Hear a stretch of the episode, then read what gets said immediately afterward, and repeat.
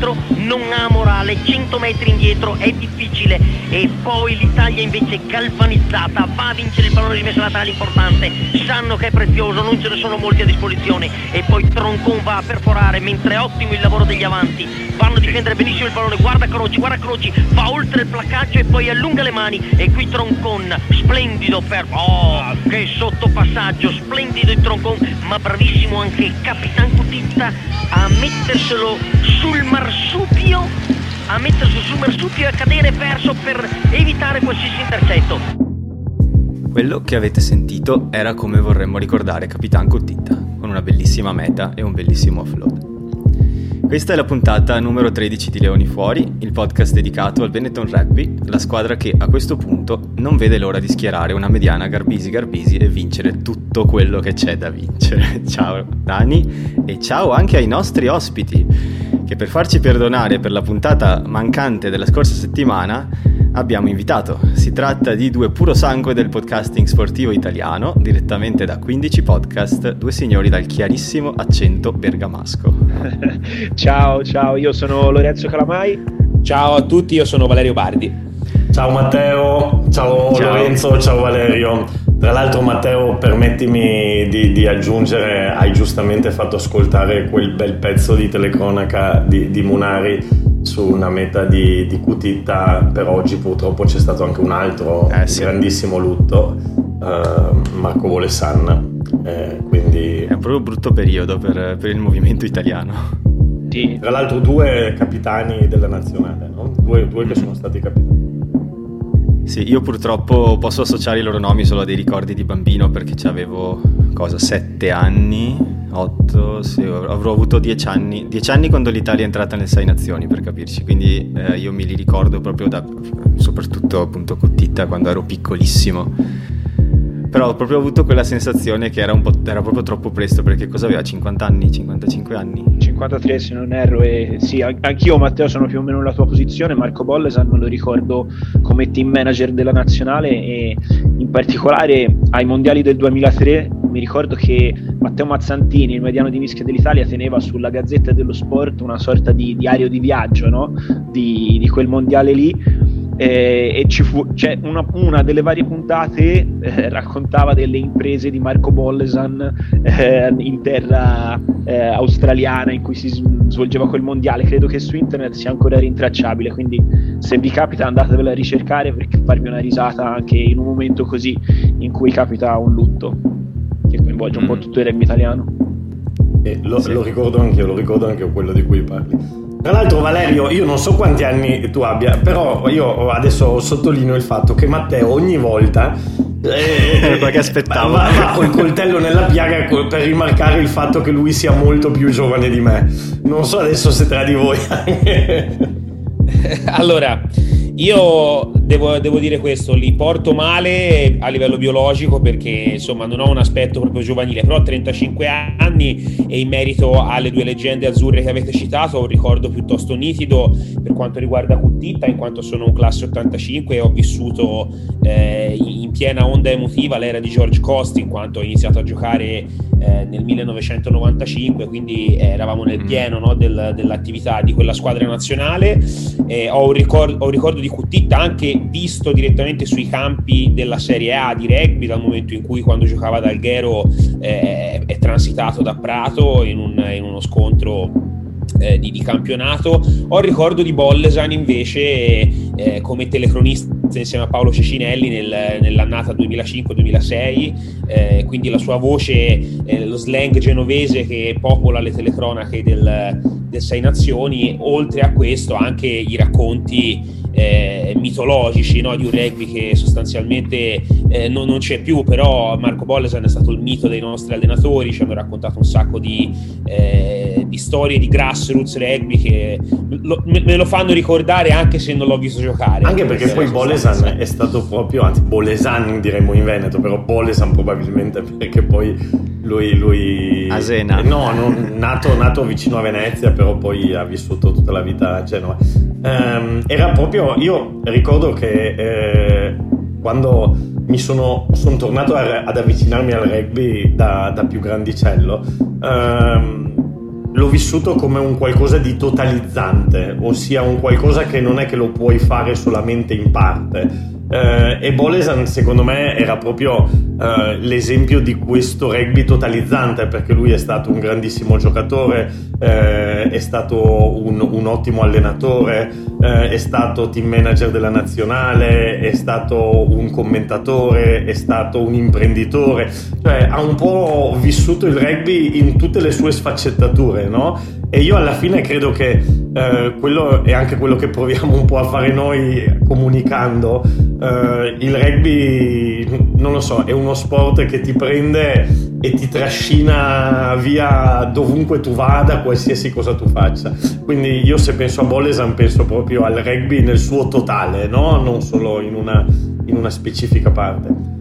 Invece per quello che riguarda Kutita, al di là del fatto dei ricordi appunto uh, di, di, un grandissimo giocatore, uh, resta anche il fatto di avere perso qualcosa che sarebbe ancora potuto essere, no? perché poi Kutita, Kutita era tornato come ottimo allenatore degli avanti, eh, aveva allenato la Scozia per, per molti anni eh, Puoi avercene con l'esperienza sua. esatto, senso. si dice sempre Nemo profeta in patria, lui aveva sempre aspettato il fatto di poter forse tornare a dare una mano anche al rugby italiano, purtroppo questo non è, non è potuto avvenire. Mm, è proprio un peccato. Va bene, torniamo ai nostri leoni. sì, dai, eh, potremmo cominciare con i temi attuali eh, sul campo. Io direi che il più importante è per noi che siamo un podcast schieratissimo. no, scherzo. Siamo, però siamo, diciamo, sotto uno specifico punto di vista. Direi che il più importante è Montpellier-Treviso. Eh, che per quanto mi riguarda è stata una partita che mi ha gasato a merda, scusate l'espressione, però non ne vedevo di belle così da un po', soprattutto quest'anno. Mi sono proprio divertito a guardarla. Prima dicevi tutte le sfaccettature del rugby, ecco, in 80 minuti mi sa che le ho viste tutte. Da gioia, delusione, ansia, paura, tutto. Non so voi se avete avuto modo tutti di vederla o sono. Sì, sì, per quanto mi riguarda l'ho vista in diretta e è vero, non è stata una partita forse particolarmente piena di spettacolo, di giocate spettacolari nel, in senso stretto, perché, anche perché le, il meteo non lo consentiva, no? quindi pioggia. Però è stata una partita sì, intensa. giù che era un piacere. Eh, sì, è stata una partita intensa che comunque ha tenuto eh, con il fiato sospeso tutti fino all'ultimo minuto. Penso anche i, gli amici di Montpellier che eh, non hanno certo avuto vita facile. Un peccato il risultato finale, obiettivamente. Eh, Benetton, secondo me, è mancato un po' nel, nel, nel killer instinct, nel azzannare sì. la partita proprio nel momento giusto. Si vedeva no, che era un po' un confronto fra due squadre un po' imperfette che hanno avuto entrambe una stagione con dei problemi. Si vedeva che erano due squadre appunto con dei problemi ancora all'attivo. Il problema del Benetton forse è proprio non aver saputo quasi mai vincere in questa stagione, se non quella singola partita con lo Stade Francais e è una cosa che ti sei ritrovato. Io ho pensato che se durante il mese di marzo fosse arrivata una o forse due vittorie rispetto a quella unica che c'è stata contro Agen, forse la partita alla fine l'avrebbero portata a casa. È una questione quasi anche sì. di saper vincere, no? Sì, tipo quella contro. Cos'è che hanno giocato Glasgow? Non mi ricordo. Ah, sì, ma, Mantre, Era ma anche la prima no? con Munster ci siamo andati vicinissimi. Insomma, non, ce ne sono state tante, Matteo, quest'anno. E... Sì, sì, beh, me le ricordo tutte quante.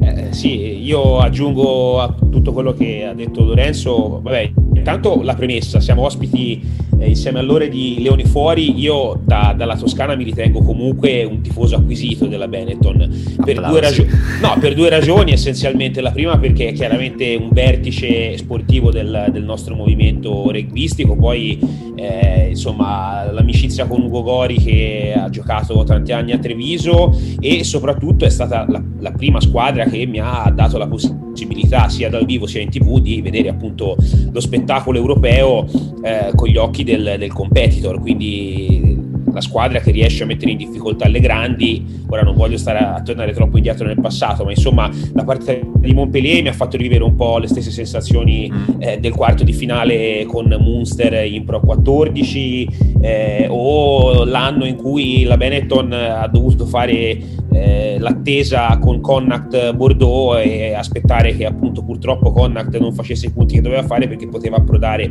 appunto ai quarti di finale. La seguo sempre con attenzione e ho un trasporto anche emotivo nei confronti della Benetton. Sul lato tecnico, eh, che cosa si può dire? Oggettivamente Montpellier è stato un capellino più forte secondo me della squadra di, di Crowley nonché eh, eh, insomma, diciamo tre mete a una, questo per quanto riguarda i dati statistici. Poi, eh, co- come dicevate, come ci siamo confrontati anche probabilmente in maniera indiretta sui social, eh, c'è stata questa sostanziale incapacità di essere freddi nel momento cruciale del match, però io non darei troppe responsabilità alla Benetton Treviso perché eh, si è trovata di fronte un avversario complesso, eh, sì, forse in crisi in campionato, ma comunque con delle individualità che l'abbiamo visto nel momento topico della partita, giocatori come Willems hanno giganteggiato, hanno riportato i palloni eh sì, eh, dalla parte esatto, hanno riportato i palloni dalla parte giusta. Quindi insomma, eh, sinceramente io lo ritengo nella sconfitta un mezzo successo, vista la stagione e viste le premesse. Sicuramente è un messaggio per il futuro, cioè la Benetton nella Challenge Cup secondo me deve crederci e deve provare ad arrivare più in fondo possibile anche per un discorso di reputazione di tutto il movimento. Sì, anche perché in una partita dove comunque... Eh che viene da una stagione con così poche soddisfazioni, anche per dire, non so, il derby con le zebre che di solito te la giochi sempre, spesso lo vinci, certo. anche lì tutti e due persi. Cioè, eh, in una stagione così comunque hai raggiunto i quarti e comunque te la sei giocata fino all'ultimo come, come dicevate anche voi del resto, una squadra i milionarios, nel senso, eh, esat- anch'io la penso un po' così, cioè ti guardi anche solo la panchina e li conosci tutti, sei, eh, è, una, è un'altra categoria per certi versi. Sì, e, e, tra l'altro è un'occasione, è un'occasione sprecata. Allora, eh, sono d'accordissimo con quanto diceva Valerio, eh, che accogliamo gioiosamente tra le schiere dei tifosi della Benetton. Attenzione perché volevo fare i complimenti a Lorenzo per la pronuncia corretta di Il Benetton. Invece poi è arrivato Valerio che ha detto la Benetton. Eh, ci, te- ci, tengono Valerio, è inutile che te fai il paraculo. Eh no, ma è giusto, è giusto, è giusto. E poi mi cadi sui dettagli. è vero, è vero, è vero. no, e purtroppo per, per, chi è di Treviso questi sono, sono, decadi di problemi sia dalla Formula 1. Ma tra l'altro, tra l'altro lo sbaglio anch'io perché io dico la Benetton e invece tutti mi dicono che si dovrebbe dire il Benetton. Il Benetton. esatto. Come lo sport. Storicamente a Treviso è il Benetton, il rugby, la Benetton era il basket. Ok, vabbè. chiudiamo questo Ok, ok. Giusta precisazione. Giusta precisazione. No, chiudiamo questo capitolo. Eh, allora, io, eh, Matteo lo sa e chi ci ascolta lo sa, vado sempre per curiosità a vedermi un po' le quote pre-partita dei bookmaker perché rappresentano un po' il vero polso della, della situazione, no? Loro vincono o perdono dei soldi e quindi il Montpellier era super favoritissimo. Uh, Treviso veniva dato a più di 5 insomma. quindi il fatto di essere arrivati all'ultimo minuto uh, dove c'è stato un momento in cui quando Treviso ha quell'ultima touche obiettivamente secondo me era favorito Treviso, nel senso che tu arrivi con una touche a 5 che mancano due minuti in quella situazione molto spesso, molto spesso, adesso non so Lorenzo che è molto tecnico forse eh, magari ha delle statistiche, però eh, molto spesso, no perché Lorenzo ogni tanto leggo gli articoli su On Rugby, eh, molto spesso quella situazione finisce in una meta, eh, uno dice dai ce la potevamo fare e quindi ripensando alla stagione appena scorsa la, la leggo da un lato come bene dall'altro come caspita l'ennesima occasione sprecata quindi quel piccolo amaro in bocca uh, mi resta mi è restato è proprio caspita che hai pensato vero? proprio caspita, proprio caspita. beh in effetti se ci pensi ehm sarebbe interessante avere una statistica invece su quante sono eh, le mete che ha segnato quest'anno il Benetton da Driving Mall, Eh, perché io non ne ricordo. No, bravo, esatto, anche questa è vera. Sì. E- e sicuramente, sicuramente è un pallone golosissimo, quello che hai a 5 metri a 2 minuti dalla fine per ribaltare la situazione, però è anche vero dall'altra parte che si tratta di una fonte di gioco che non è stata poi così proficua per il Benetton quest'anno. Contro Munster mi pare. Secondo me-. Sì, ce n'è sta- c- sicuramente qualcuna ce n'è stata, però io ricordo anche che non è stata un'arma molto sfruttata da- dal Benetton quest'anno, vado a memoria. No, no. Il punto, il turning point vero della partita, secondo me, è stato in un altro momento, ovvero quando il Benetton sopra di uno ha mancato quel calcio per andare in rimessa laterale in una zona profonda del campo avversario, invece il calcio di punizione è finito oltre la linea di pallone morto e si è tornati ad una mischia nel campo del Benetton, sui cui sviluppi, fra l'altro, se non sbaglio, Montpellier ha addirittura segnato. Sì. E quello è stato proprio il momento in cui si sono ribaltate le cose, perché da poter applicare pressione sul Montpellier nel momento in cui sei uno sopra, sei finito a sei punti sotto. Eh, poi ci sono state tante altre difficoltà. Eh, la mischia ha sanguinato per tutta la partita, no? è stata una fonte inesauribile di profitto per il Montpellier, calci di punizione, eccetera. E lì è sfortunato il Benetton perché si presenta la partita fondamentalmente con un solo pilone destro, Tiziano Pasquali con una visibile fasciatura alla coscia destra gigantesca, deve abbandonare dopo pochi minuti, entra Ivan Nemer che quest'anno ha giocato le sue prime 10 partite di Pro 14 e le ha giocate a sinistra perché non è un pilone destro, quindi ha giocato tutta la partita senza un pilone destro di ruolo. La domanda che faccio io, che magari voi ne sapete un po' più di me, mi sono Ma chiesto che cazzo abbiamo in panchina? No, perché non ci fosse in panchina Filippo Longi, che è un permit player del Benetton, è un pilone destro, probabilmente ancora giovane non esattamente maturo eh, per questo livello, però io mi chiedo, forse davvero Ivan Nemer è così migliore di Alongi fuori ruolo? O forse in un- Ma- per, per non incorrere in quelle situazioni difficili davvero di mischia chiusa, Alongi ha giocato un, anche uno bene. specialista sarebbe stato meglio. Alongi ha giocato bene le ultime volte. A me è piaciuto le ultime partite che ha giocato. Sì, soprattutto, Eh, l'ultima, soprattutto l'ultima. l'ultima Eh sì, mi ricordo che ne abbiamo pure parlato. Eh, il punto quest'anno è difficile anche per noi che comunque seguiamo la squadra, diciamo, in- posizione, eh, non so se si può dire privilegiata, no, perché non ci paga nessuno, per cui, eh, però insomma, eh, che siamo vicini alla squadra. più attenzione, con più eh, attenzione. emotivamente. Eh, comunque spesso quando vediamo la distinta dei 15 siamo tipo, ok, aspetta, aspetta, aspetta, questo chi è? Cioè delle volte vera- veramente quest'anno è stata così perché ci sono stati dei momenti in cui ci siamo dovuti abituare a giocatori che magari non so, sono dei permit che... Vabbè, usato tanto i permit Stanno- player, va anche, detto, va anche detto che è stata una stagione particolare questa, un po' per tutti. 26 no? infortuni, fa- 26 infortuni Sì. in una stagione e alc- molti in concomitanza. Infatti, per dire, adesso stavo riflettendo che la nostra prima linea, eh, almeno al primo minuto contro, eh, contro Montpellier, non era neanche lontanamente la prima linea che si pensava sarebbe stata a inizio stagione, ma nessuno dei tre proprio. Sicuramente, sicur- ah, ok. No, scusami, scusami. No, scusa Vale, sicuramente sei, sei dovuto andare a, a scavare, no? Eh, per, per una varie, per tante ragioni diverse, eh, periodi internazionali infiniti, permit player che si sono dovuti adattare. Era un po' una situazione però che già dall'inizio della stagione eh, si profilava, no? si poteva leggere nella composizione abbastanza limitata della rosa del Benetton da un punto di vista numerico che potesse arrivare un momento di, di difficoltà. Poi il momento di difficoltà purtroppo è stato piuttosto prolungato, Sì. un momento di difficoltà intendo anche per profondità della rosa. No?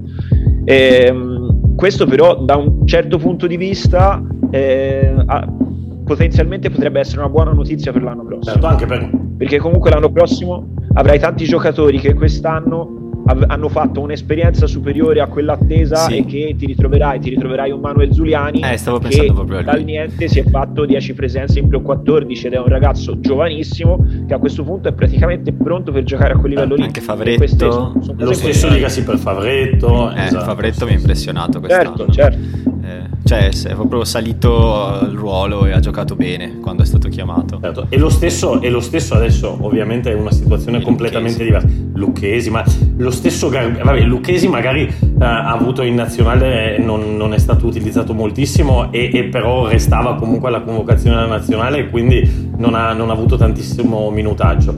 Um, però ad esempio un Garbisi che quest'anno era uh, al, al, alla primo anno realmente con la Benetton eh, ha eh, comunque avuto tanti minuti in nazionale e ha giocato a un livello eh, che, che, comunque ri- ritornerà importante. Quindi Garbisi che ad esempio ha fatto una bellissima partita eh, sabato. Quando l'anno prossimo inizierà ad avere continuità nel club speriamo uh, sicuramente potrà, potrà essere un, un, punto molto importante a cui ancorarsi. Quindi io sono, sono, sono, fiducioso. E poi si parlava della prima linea. In prima linea, secondo me, un bellissimo prospetto, ne, ho parlato spesso, a me piace molto, è Tomas Gallo. E anche se non è italiano, però insomma è, un bel prospetto. E, e poi l'anno, l'anno prossimo arriverà Ciaparro quindi magari lui potrebbe essere quella chioccia che potrebbe aiutare eh, anche sì, i ragazzi anche Traoré, immagina Traoré a imparare da Chaparro esatto, cioè. quindi potrebbe essere importante c'era qualcosa che Valerio voleva dire che mi sa sì, che... no, no, eh, in realtà eh, abbiamo sviscerato un po' tutto, no? stavo appunto aggiungendo a alcune cose, sostanzialmente ciò che riguarda la prima linea mi viene in mente eh, quel, eh, vi siete soffermati no? su quell'ultima touche, quell'ultimo lancio che è stato particolarmente eh, difficile da, da, da, da, portare in meta. Eh, io mi è dispiaciuto anche a livello individuale perché il buon Gianmarco Lucchesi ho avuto il piacere di averlo eh, all'interno dell'Accademia di Prato dove ho fatto il manager ed è un ragazzo che è molto molto molto accurato nel, nel ehm, nell'allenamento della tecnica individuale. Che cosa gli manca sicuramente è la freddezza che si fa soltanto attraverso il minutaggio, cosa che comunque anche Lucchesi, nonostante come diceva giustamente Danilo, ha fatto eh, delle presenze in nazionale, ma lui si è trovato catapultato eh, dall'Accademia Ivan Francescato al rugby internazionale, perché poi aveva vissuto un anno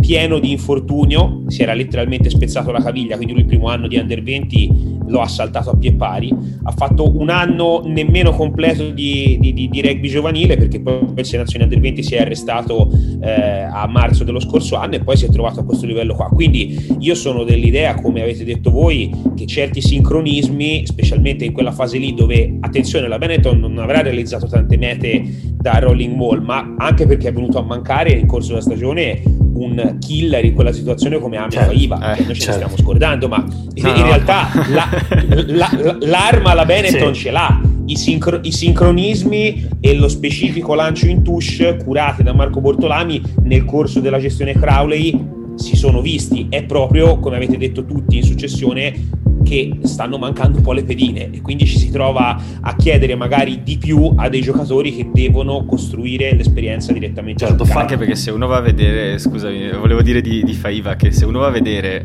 le mete che ha segnato prima di infortunarsi avrà fatto cosa? 9 mete in 6 partite? Sì, sì, no, cioè, soprattutto le ultime, cioè... le ultime, partite era stato devastante e, e tra l'altro Faiva si dice che insomma si dice è già stato invitato come, eh, come, come, appunto giocatore invitato al raduno della nazionale Faiva potrebbe sì. essere anche il, il tallonatore. Un azzurrabile esatto, è molto bello che sia così tra l'altro.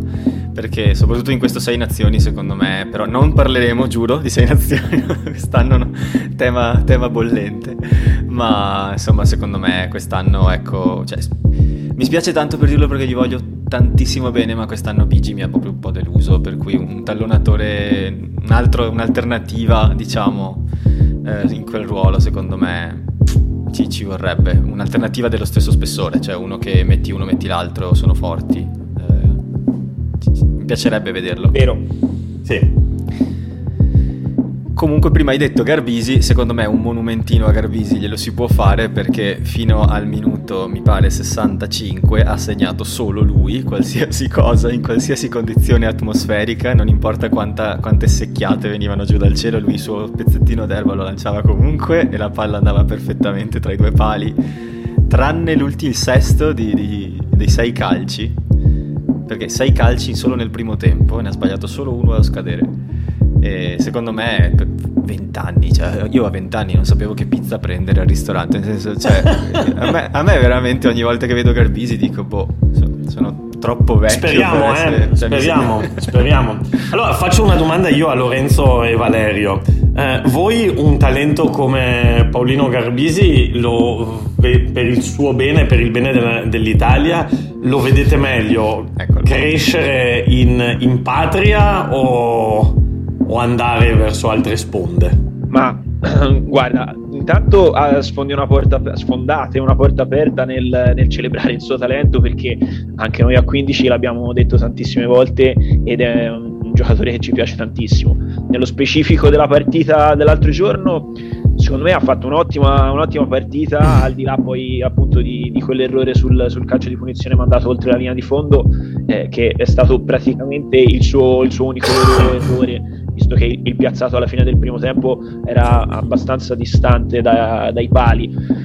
Eh, mi sembra che il Benetton lo utilizzi in maniera piuttosto diversa da come lo utilizza Franco Smith in nazionale e se vuoi secondo me Garbisi, cioè la nazionale è più Garbisi dipendente di quanto il Benetton non sia Garbisi dipendente per il modo in cui ha giocato fino ad oggi. Vedremo se poi il Benetton della prossima stagione con la rivoluzione dello staff tecnico lo utilizzerà sempre nello stesso modo.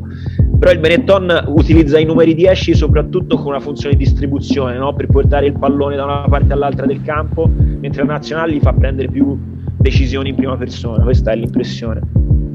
Detto questo, mi dispiace un po' dirvelo, però ecco, io ve- vedo un po' di buon occhio eh, qualsiasi emigrazio- eventuale migrazione dei-, dei nostri talenti verso l'estero, perché per la nazionale penso sia un beneficio, per loro come giocatori penso che sia un beneficio che li porti a crescere a patto che poi si vada in una realtà dove però si, si gioca, ecco, eh, si, si, ha la possibilità di essere protagonisti, di giocare, di crescere e di me- confrontarsi contro...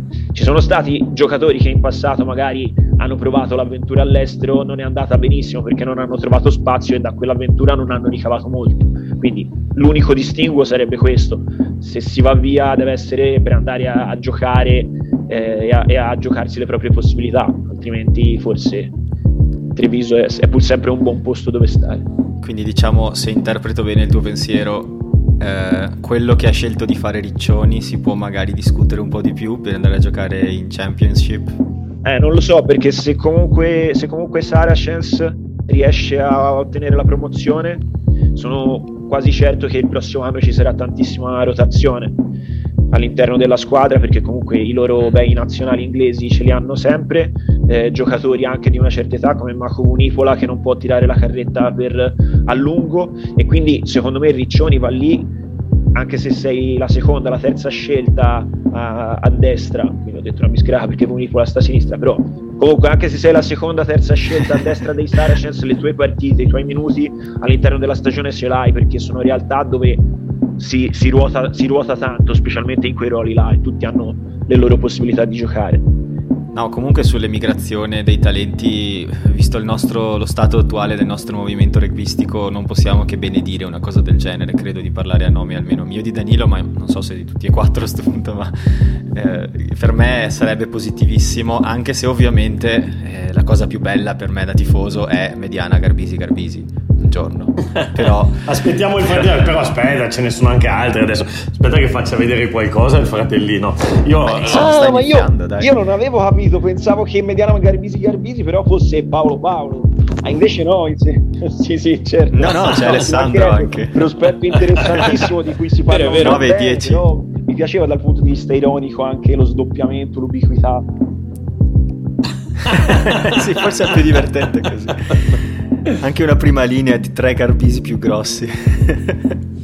no, perché insomma è un giocatore talmente cristallino che io non posso che augurargli una carriera alla Parisse per capirci. Cioè, ehm, lui può, ha un talento talmente evidente che soprattutto dopo aver giocato contro una squadra francese a maggior ragione se dovesse venire se dovessero cadere gli occhi su di lui da parte di qualche compagine di top 14 di prima fascia io sarei felicissimo per lui e per l'Italia. Un po' meno per Treviso, ma insomma si può, si può lavorare su un nuovo numero 10, ma sarebbe un ottimo diciamo, non so come dire, sarebbe un ottimo investimento per la nazionale, no? Ma scusate, io faccio una domanda a questo punto perché sono chiaramente d'accordo con voi che viva l'estero laddove è un'opportunità di crescita. Per quanto il Benetton che sta costruendo le basi per le prossime stagioni può diventare un ottimo riferimento su scala europea e quindi se Garbisi ci trascorre un altro paio di anni, secondo me male non gli fa. Ma la domanda che vi faccio a Matteo e a Danilo è: e Allan in tutto questo dove lo collochiamo? Sì, difatti secondo me quest'anno Allan è stato un po' così un po' messo da parte, poi quando tornava a Treviso um, sì che ad esempio nel par- nella partita con lo Stade francese era stato messo lui a titolare, aveva giocato anche una buona partita e, e Garbisi era stato messo in panchina al ritorno dalla nazionale. Um, allora, sembra chiaro che il, il futuro come titolare mediano d'apertura in questo momento sia Garbisi, si è guadagnato il posto, si è guadagnato la fiducia non di uno ma di due allenatori, quindi insomma benvenga. Secondo me Tommy Allan eh, con il, la penuria del rugby italiano non è assolutamente un giocatore da scartare. Eh, Tommy Allan probabilmente oggi resta la seconda opzione all'apertura per l'Italia e, e, e con appunto con eh, il, la, la, schedule, il calendario intenso che c'è nel rugby internazionale eh, è molto importante che resti, eh, che resti, ben attento e che gli vengano date le, le, sue possibilità di giocare. Io credo che l'Italia oggi come oggi non deve assolutamente, Italia intesa in generale come franchigia più nazionale, se, sono d'accordissimo Valerio, già, d'accordissimo, non so se lo spirito della domanda era questo, ma se lo spirito della domanda fosse questo, sono d'accordissimo che non bisogna assolutamente fare l'errore di sacrificarlo eh, all'altare di abbiamo già trovato il nuovo Dominguez. Anche perché ripeto Daming- eh, Garbisi ha 20 anni eh, perché insomma prima di, di, di, paragonarlo a Paris ho sentito parlare del Moanga italiano delle cose cioè, piano piano. Anche perché poi ti faccio questa domanda Valerio. Garbisi uh, in una nazionale è forte, è molto forte, però in un'altra nazionale del Sei Nazioni probabilmente non sarebbe il titolare, cioè non lo sarebbe sicuramente nella Francia, non lo sarebbe probabilmente, anzi senza probabilmente nemmeno nell'Inghilterra, uh, finché Sexton è lì da, da, quei paraggi non lo sarebbe nemmeno nell'Irlanda, quindi insomma chiaro. Piano, dai, sì. No, assolutamente, secondo me avete, avete ragione tutti su questo punto è una cosa che forse dovremmo dire anche a lui, nel senso che a me è sembrato quasi che eh, Tommaso Allan si sia un po' ingrigito e abbia un po' calato lo standard delle proprie prestazioni da quando Paolo Garbisi gli fa concorrenza, da quando la maglia, soprattutto la numero 10 della nazionale, è finita sulle spalle di Garbisi, mi è quasi sembrato di vedere no, una, una, un piccolo eh, deperimento così della, della, della, voglia di combattere di Tommaso Allan che forse ha avuto poi qualche, qualche barlume in più in questo, in questo finale di stagione. Quello che può far bene a entrambi i giocatori è la competizione giochiamoci questa maglia perché a nessuno viene messa sulle spalle per, per, diritto divino e può fare solamente bene a tutti e due provare a contendersela fino in fondo. Non so se condividete questa, questa piccola analisi sulle prestazioni di Allan, ma questa è stata la mia impressione negli ultimi No, no, mesi. certo, bisogna avere un po' di equilibrio anche perché, attenzione, i numeri 10 in Italia che sono arrivati no, con uh, la proiezione futura di diventare degli insostituibili, poi qualcuno cioè, ha fatto sì, una esatto. fine. Ora non voglio certo. andare troppo indietro nel tempo, ma ricordiamoci la storia di Riccardo Bocchino che eh, passa da Capitolina a Rovigo agli Aironi senza lasciare traccia, più schiacciato dalle pressioni e effettivamente da un talento che non era così poi cristallino che, che, che da. Io credo che nella storia dei numeri 10 internazionali ci siano anche degli alti e dei bassi. No? Per concludere questo ragionamento mi viene da ricordare il Galles pre-mondiale 2019 che aveva investito tutto su Gareth Anscombe, poi infortunato, Biggar che comunque è il, il, numero 10 tuttora di riferimento sembrava un passo indietro, però al momento in cui è stato rispolverato ha ridimostrato di essere un giocatore assolutamente di primo ordine e anche lui gioca all'estero, quindi insomma privarsi in maniera assoluta di Allan o giubilarlo come se fosse un giocatore ormai alla canna del gas, stiamo sempre parlando di un under 30, quindi teniamocelo ben stretto. No, l'ho notata anch'io un po' sta cosa. E, infatti la partita che giocò contro lo Stade français secondo me era proprio forse eh, simbolica da questo punto di vista perché sembrava una partita di, di, rabbia quasi, di guardate che sono ancora qua e guardate che sono ancora io il 10 che vi ha fatto fare qualcosa negli ultimi anni, e, cioè, sembrava proprio un, un, un, so, un manifesto quasi.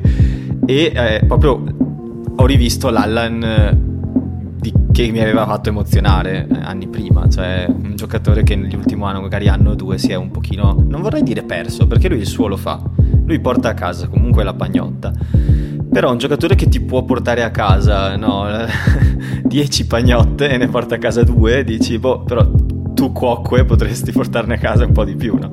Non so se, se, siete d'accordo. Sì, sì, totalmente. Vai Matteo, andiamo avanti con la scaletta perché se no non, non finiremo mai. no... Vorrei eh, portare la discussione, visto che si parla di Italia e di futuro e di co- che ne sarà di noi, questo tipo di argomentazioni, vorrei discutere brevemente o pseudo brevemente con voi di cosa pensate della proposta di Marzo Innocenti che io vorrei riassumere per gli ascoltatori, cioè eh, quella di potenzialmente nei prossimi anni, non so adesso con che tempistiche, però insomma non da domani ovviamente, la proposta di creare questa Superlega eh, chiusa eh, criteri economici e di stabilità più che sportivi per, per accedere che sarebbe una sorta di lega separata che evita, diciamo, quella che può essere il, il dramma retrocessione che economicamente è un, un, fiasco per ogni società e che crea quindi una sorta di stabilità economica per le società più importanti e con annesso draft alla NBA per i migliori giovani che però si deve ancora capire da dove vengono pescati e come, ma immaginiamoci sia un sistema che porta, cioè se facciamo l'assunto che questa cosa venga messa in piedi è anche stato detto che un suo piano, se si fotesse, sarebbe quello di riportare le squadre che sono al momento nel Pro 14 potenzialmente a giocarsela in Italia con un campionato forte. Voi come la vedete? Nel senso, preferite tenere due squadre nel Pro 14 sempre e comunque perché questa è la finestra internazionale e poi diciamo la parte competitiva? O preferireste un campionato di casa forte che magari si possa anche avvalere di rivalità, di, di, competitività e di molte più scelte poi per la nazionale alla fine della fiera. Allora parto io così cerco di essere breve su questo. Allora, eh, qualsiasi forma di eh, aiuto, di sostegno da parte della federazione attesa all'aumento della performance eh, di un, campi- di un, massimo campionato nazionale è sicuramente da, da, da vedere con, con, un'accezione positiva, però ho più dubbi che certezze su questo e ti spiego anche, vi spiego per quale ragione. Eh, di fondo io vedo nell'attuale top 10 e quindi in un'eventuale lega eh, così gestita e chiusa eh, un problema di unificazione negli standard organizzativi, economici e tecnici da parte delle squadre. Cosa significa?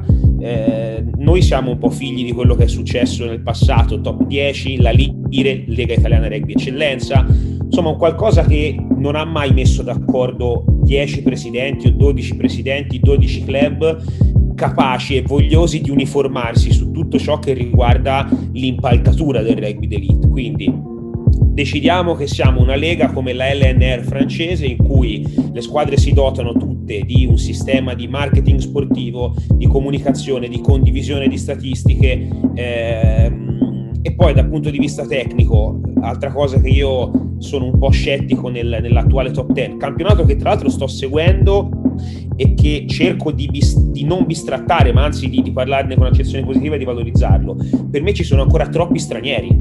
Nei, nella top 10 dei migliori marcatori, dei, dei kicker, ci sono 7 giocatori o stranieri o di origine straniera. Quindi vogliamo fare un domestico a Superlega che sia un vero trampolino di lancio, dove le squadre vanno a eh, unirsi e a trattare come lega con una TV che possa produrre i loro contenuti, bisogna fare in modo che eh, il, l'aspetto tecnico sia di buon livello, ma soprattutto eh, portato a, a, ad essere domestico, appunto. Quindi questa potrebbe essere una cosa che ha un senso, altrimenti, viceversa, ha un senso se eh, Benetton e Zebre o chi ha la licenza in Pro 14 rientra nel recinto eh, italiano e allora lì la Superlega ha, può, può, avere accesso anche all'ingresso di giocatori stranieri e deve puntare a un discorso qualitativo di spettacolo, eccetera, eccetera. Quindi diciamo che secondo me va pensato un sistema un pochino più ampio. Allo stato attuale, se si prosegue con il Pro 14, cosa che secondo me potrebbe anche essere auspicabile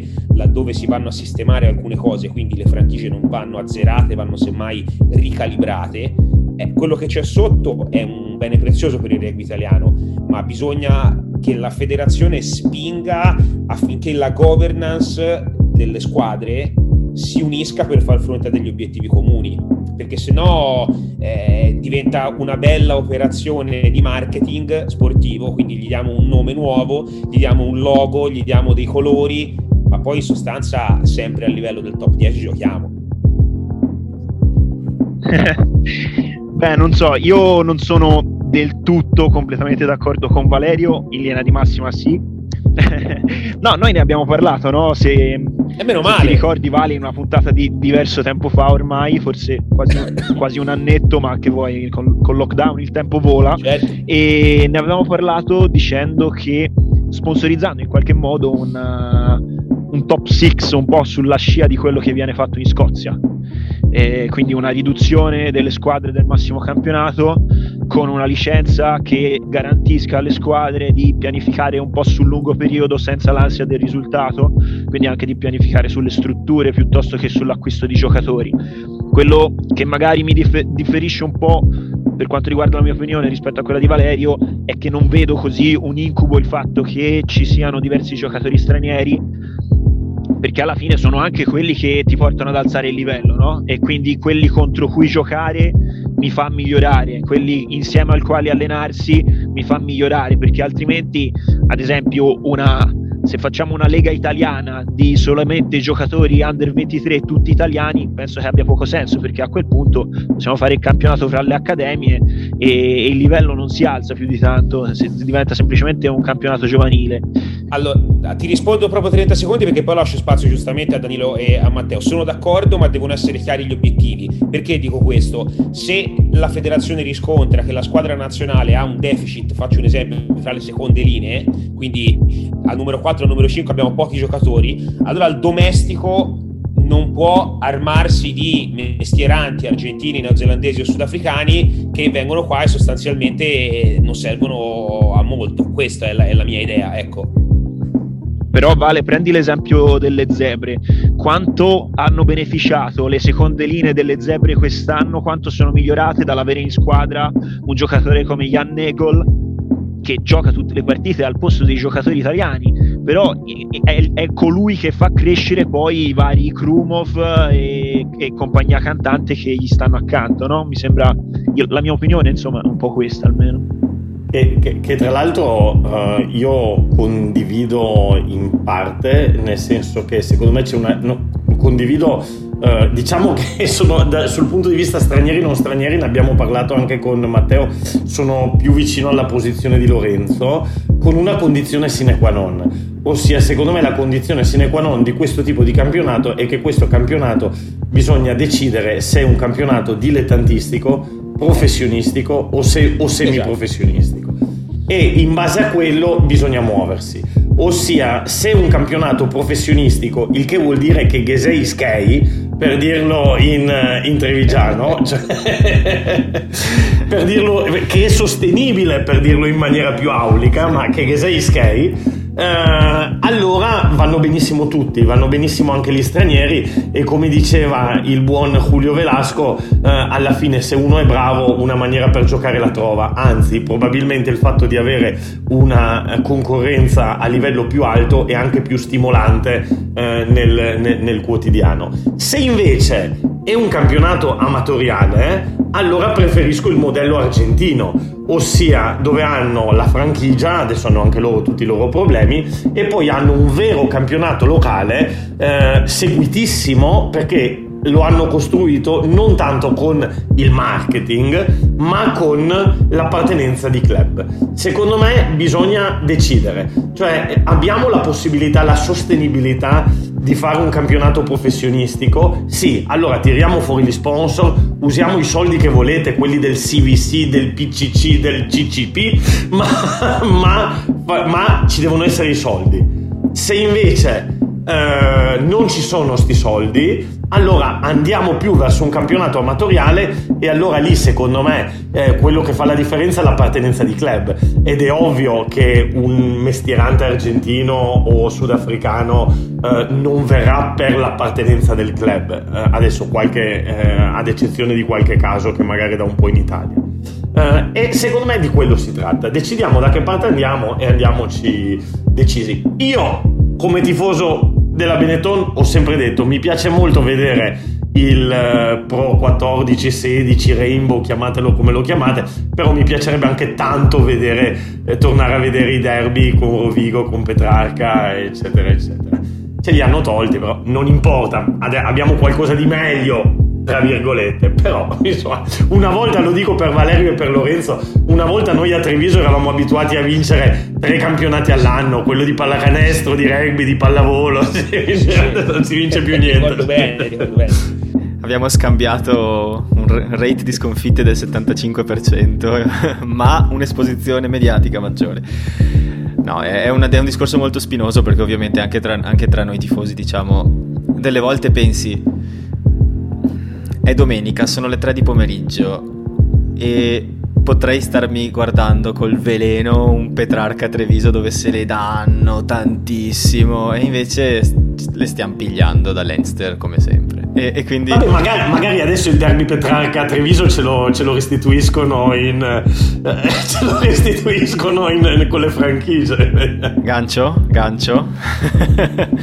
No, perché questa, questa era proprio la, la, la, diciamo, un'ultima domanda che volevo fare, perché Lorenzo mi pare che adesso è impegnato e deve abbandonarci. Giusto? Vai, ti rispondo, ti rispondo a stretto giro di posta e poi devo salutare. Ok, allora, domanda secca. Zebre o Padova? Impro 14. Beh, sicuramente vedi, il punto è proprio questo, che secondo me nel top 10 ci sono delle risorse importanti, come quelle del Petrarca, come quelle di Rovigo, come quelle di altre società che hanno anche dei mezzi economici relativamente importanti che il rugby italiano dovrebbe riuscire in qualche modo a capitalizzare, senza però necessariamente sprecare quello che è stato fatto fino ad oggi. E quindi se devo rispondere in maniera secca alla tua domanda, la mia risposta è, è Parma per il momento. È rimanere zebre. Uh, io su questo sono abbastanza in linea con Lorenzo per, perché ti ripeto il mio pensiero precedente, forse mi ero un po' perso nel ragionamento quello che non va delle zebre può essere corretto. Io credo questo, come quello che non va con Treviso può essere ricorretto. Eh, smantellare eh, una, una, realtà che comunque faticosamente si è tolta dalle sabbie mobili no? Del, dell'indecisio, dell'indecisione, dell'incertezza societaria è stato un processo lungo. Già gli Aironi sono, stato, sono stati un progetto eh, finito male e questa cosa l'abbiamo pagata tantissimo anche a livello di nazionale e quindi di movimento, non credo che in questa fase eh, non ci siano cose che non si possono correggere, ma eh, anzi bisogna prestare attenzione a quella realtà, eh, aiutarla a eh, svilupparsi al meglio e laddove ci sono delle possibilità economiche e delle, delle, risorse importanti dal punto di vista tecnico e organizzativo a Padova, ebbene facciamo in modo che queste qui eventualmente eh, vadano al servizio del movimento italiano in un'altra veste, però eh, sinceramente tirare una riga alle zebre mi sembrerebbe una mossa un po' avventata al momento.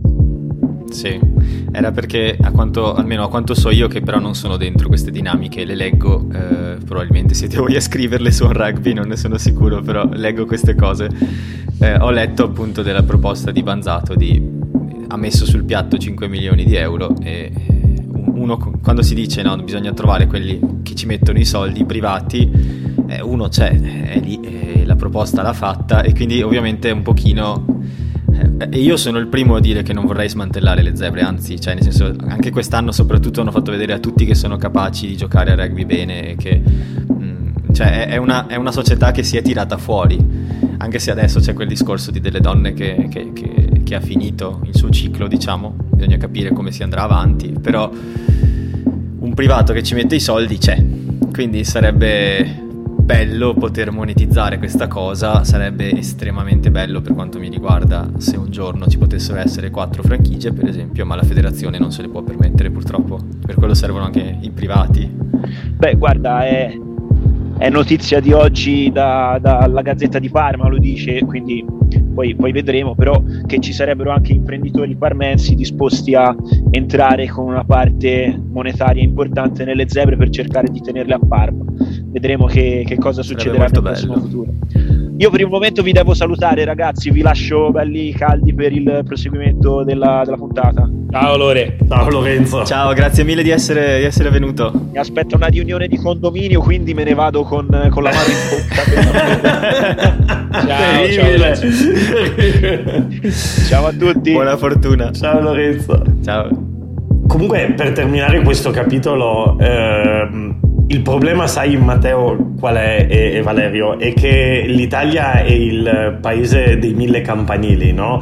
Perché lo città vorrebbe che le due zone più importanti del rugby italiano, che sono l'Emilia Romagna, Lombardia e il Veneto, sì. ehm, cre- creassero due franchigie, e va bene così, dove l'imprenditoria locale si unisse per creare una franchigia realmente rappresentativa di tutto il territorio. Cioè, eh, lo so. Tipo l'Irlanda. Ma, ma, ma, sì, ma tipo ovunque. Eh, siamo, lo, lo, so, siamo nel, nel, podcast della Benetton, ci odieranno, mi odieranno i tifosi della Benetton. I però... oggi erano una buona idea. Ma di fatti, ma, di fatti, ma, no, ma, ma sì, al di là de, di come è stato gestito quel progetto, però l'idea di una uh, franchigia rappresentativa del Veneto uh, ed una magari rappresentativa della zona um, dell'Emilia è ovviamente la cosa più logica.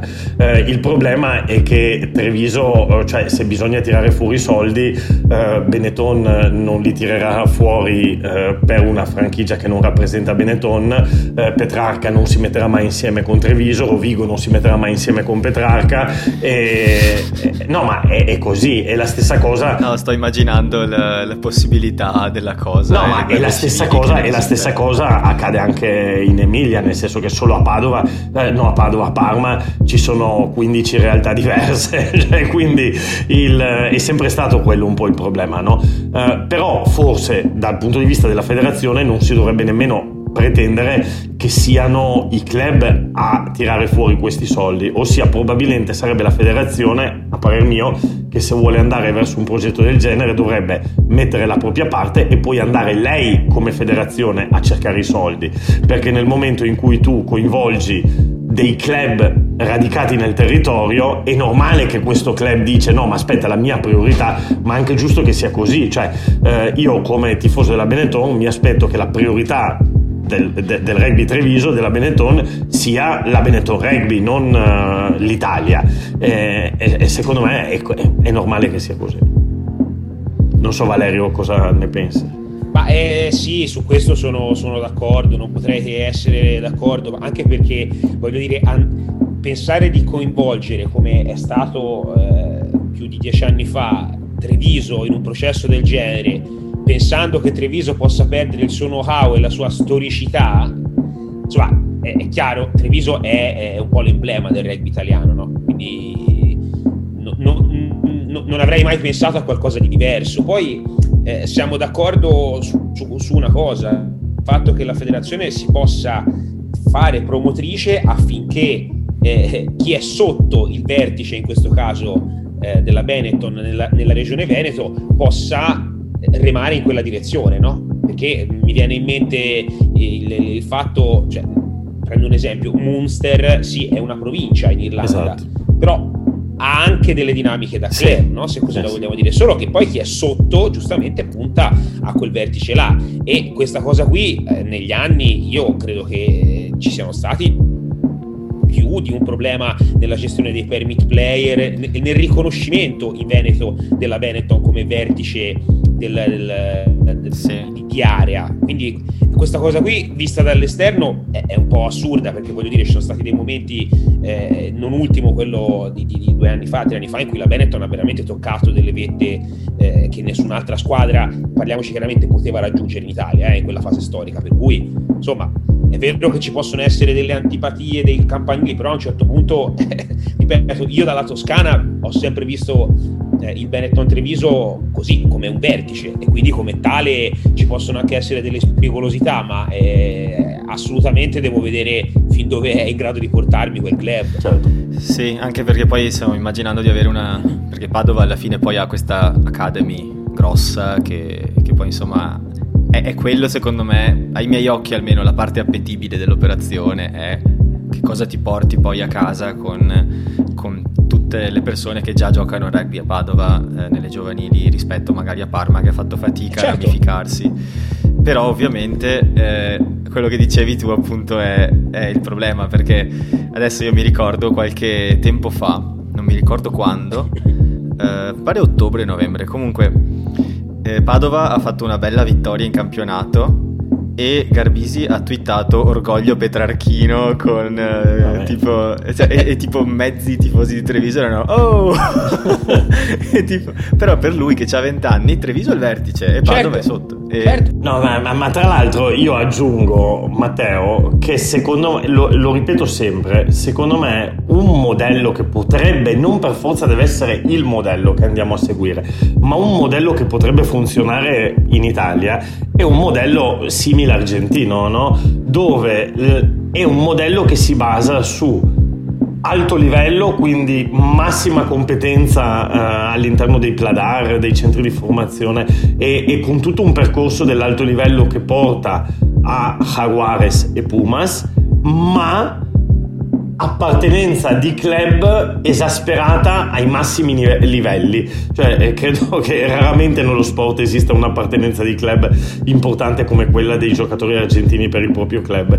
Io eh, da, dall'inizio della pandemia ho iniziato a fare queste interviste su Dampat Rugby e ho intervistato moltissimi argentini, moltissimi Pumas e quando gli chiedi, ma anche gli argentini di bronzo dei, dei, dei, mondiali, e gli chiedi qual è stato il vostro momento più bello uh, del rugby, tutti ti dicono quando col mio club abbiamo vinto la primera. Eh, dice, no, ma non è stato il bronzo ai mondiali, no, no, no, quella è una roba differente. Nel club è perché gioco con i miei amici e, e la mia identità.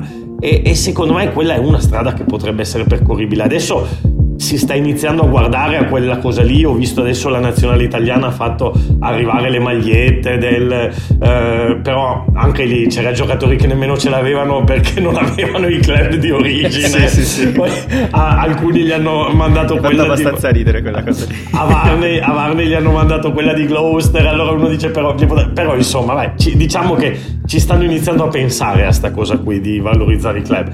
Vabbè.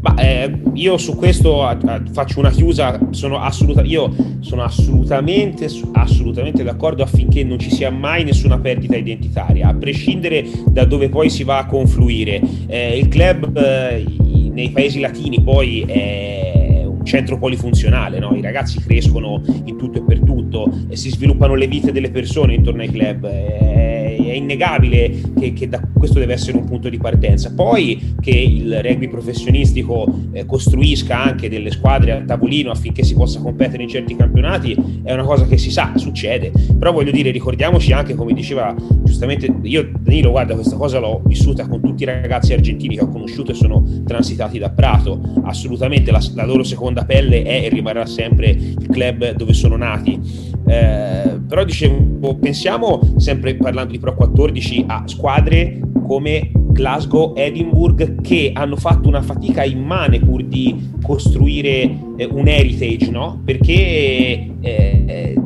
il rugby in Scozia non è allo stesso eh, livello di sensibilità dei tifosi che potrebbe essere in Irlanda e per far sì che fosse riconosciuto anche da una community, nonostante si, stia parlando di due squadre che negli anni hanno fatto ottimi risultati nel Pro 14, poi hanno faticato ad avere un bacino di persone che si riconoscessero nella, nella franchigia finale. Quindi eh, mai dimenticarsi del, del, del, club originario, questo è, è, d'obbligo, su questo sarò retorico, ma è, è primo amore sempre club di origine.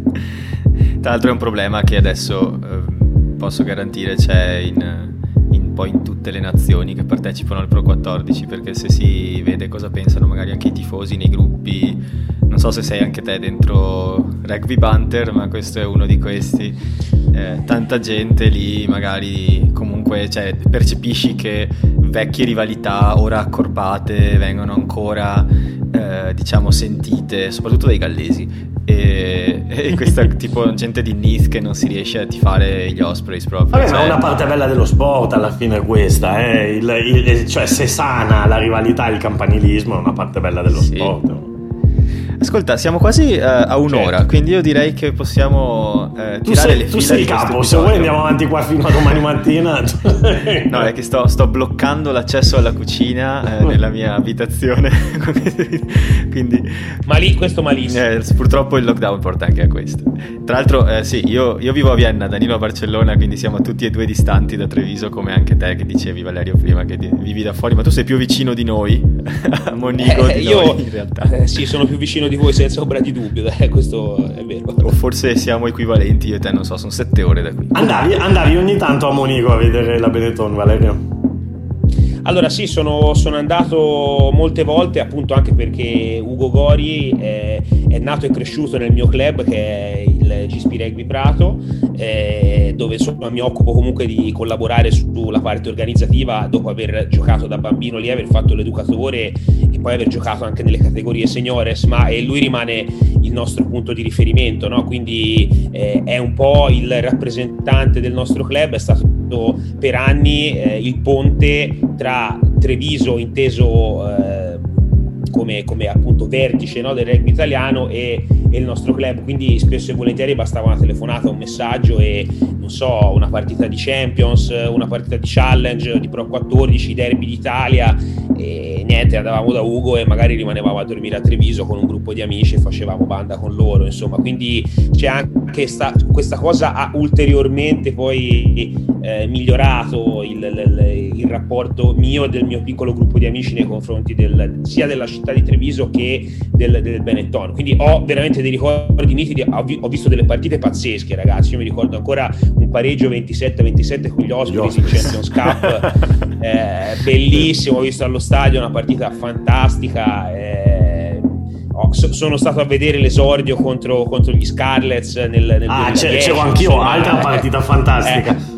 Una, una, una, una, remontata incredibile, tra l'altro, quella di Treviso. Sì. Eh sì, sì, assolutamente. Poi, insomma, nel, nel, nell'ultimo periodo, l'ultima volta è stato il Derby d'Italia eh, pre-Covid a fine dicembre del, del 2019, con tanto di weekend eh, nel, a Treviso, insomma, con la, con la fidanzata. E, si sa, poi si unisce l'utile al dilettevole. Treviso è una città che si, si sa far voler eh, bene, sì, questo lo possiamo dire tranquillamente. Tra l'altro, Gori che sta facendo molto bene in Francia, no? E, e sentivo voci che dicevano che l'anno prossimo potrebbe arrivare a fianco di Gori anche Campagnaro nella stessa squadra. Sì, Campagnaro ha firmato la settimana eh, scorsa eh, con, con, Colomier e, e, chiaramente lì i buoni uffici sono quelli di Ugo che a sua volta è stato convogliato a Colomier da eh, Jacques Brunel dal momento in cui insomma, la storia di Ugo a Treviso è stata un po' eh, con insomma, un retrogusto amaro, ma non tanto perché si siano lasciati male con il club, semplicemente lui veniva da un periodo, un anno e mezzo di lungo infortunio, comunque aveva giocato poco, le prestazioni erano calate e lui era già pronto a fare un salto all'indietro andando nel top 10 con il Mogliano e cercandosi diciamo delle situazioni lavorative parallele.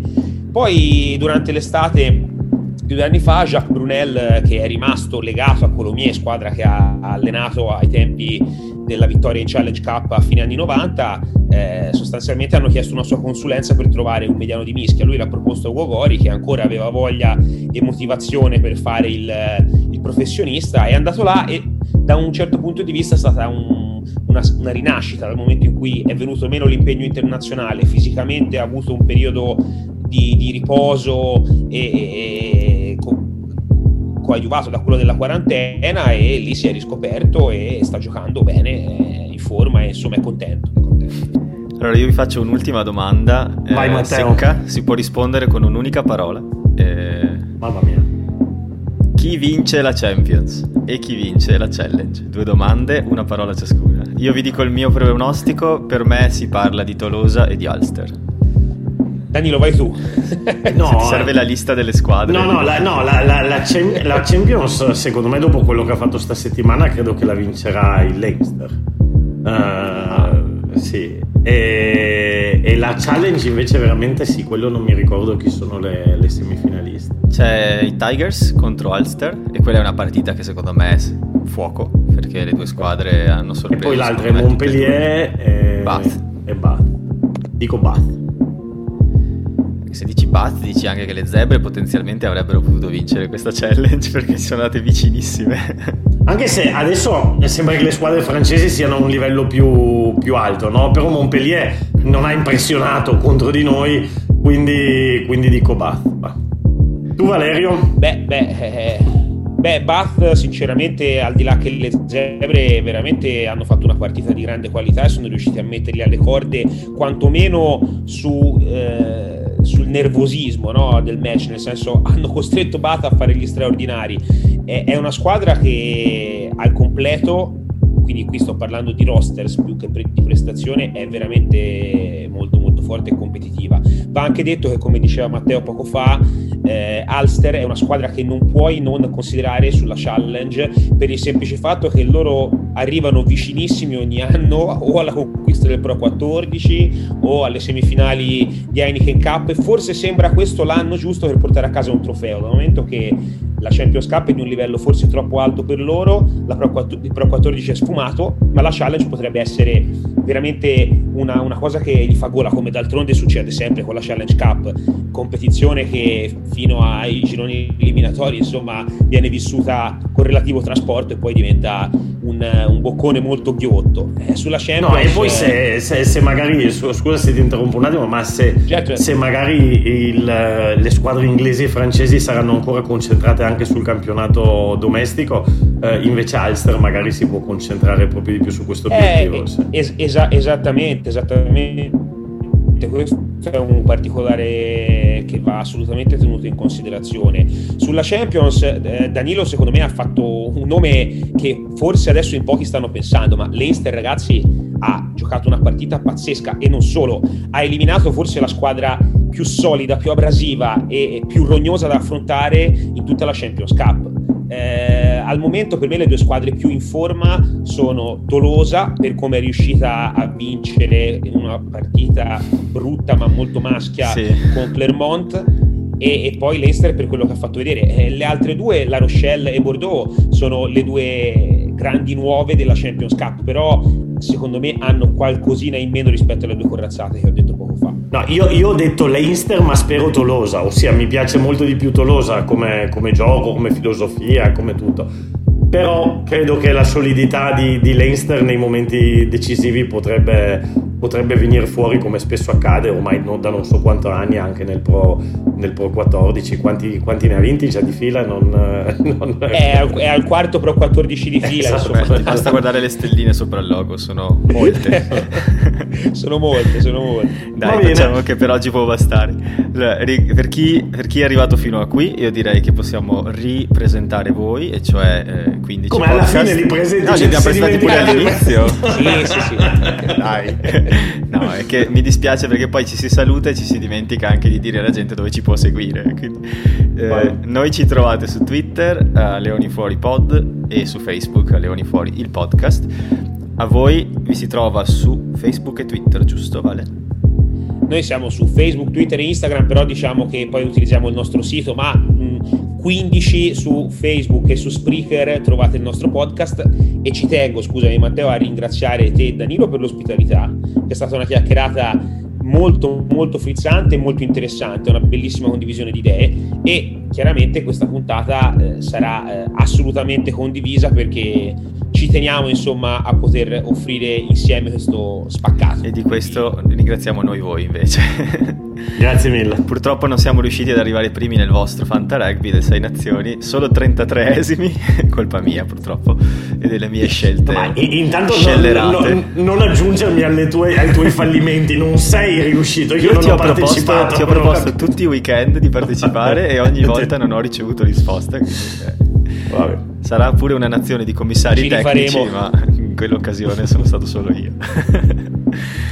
Detto questo, vi salutiamo, grazie di averci ascoltato anche oggi. Um, noi ci sentiamo la prossima volta, eh, probabilmente tra due settimane, perché la, mi sa che la prossima settimana non gioca Treviso, eh, perché la prima partita tecnicamente del, della Rainbow Cup è il 22 aprile contro il Zebre. Ma ok, ti faccio una domanda prima di chiudere. Se, se, non si gioca sta Rainbow Cup, la giocano senza le sudafricane o Noi non si gioca facciamo? proprio? No, no, no, no, ma la giocano senza le sudafricane o non si gioca proprio? Non allora, ho capito questo. Le sudafricane non hanno il permesso per andare a Bristol nella bolla sanitaria che avevano pensato di fare. Eh, ce lo potrebbero avere però molto presto. Ci sono buone notizie che ho Ah, letto quindi proprio due forse si minuti gioca, prima ok. di registrare. Eh, forse si gioca. Se non si gioca con le sudafricane, probabilmente si gioca con le europee. A quel punto Ok. non so se cambierà nome, credo di no, però eh, si troveranno il modo di fare, insomma, di fare eh, partite tra pro. Ecco. Credo Ok. che ci sarà del rugby da commentare, ecco. Ok. Detto questo, ciao a tutti e facciamo un in bocca al lupo che pur- eh, alle nostre atlete dell'Italia femminile che si stanno giocando a sei nazioni. Ecco di cosa parliamo la prossima settimana. L'Italia femminile di rugby. Ok, perfetto. Monografica. Molto volentieri. Molto volentieri. Molto Ciao a volentieri. tutti, bye bye. Ciao ragazzi. Ciao a tutti, grazie. Ciao, ciao, ciao.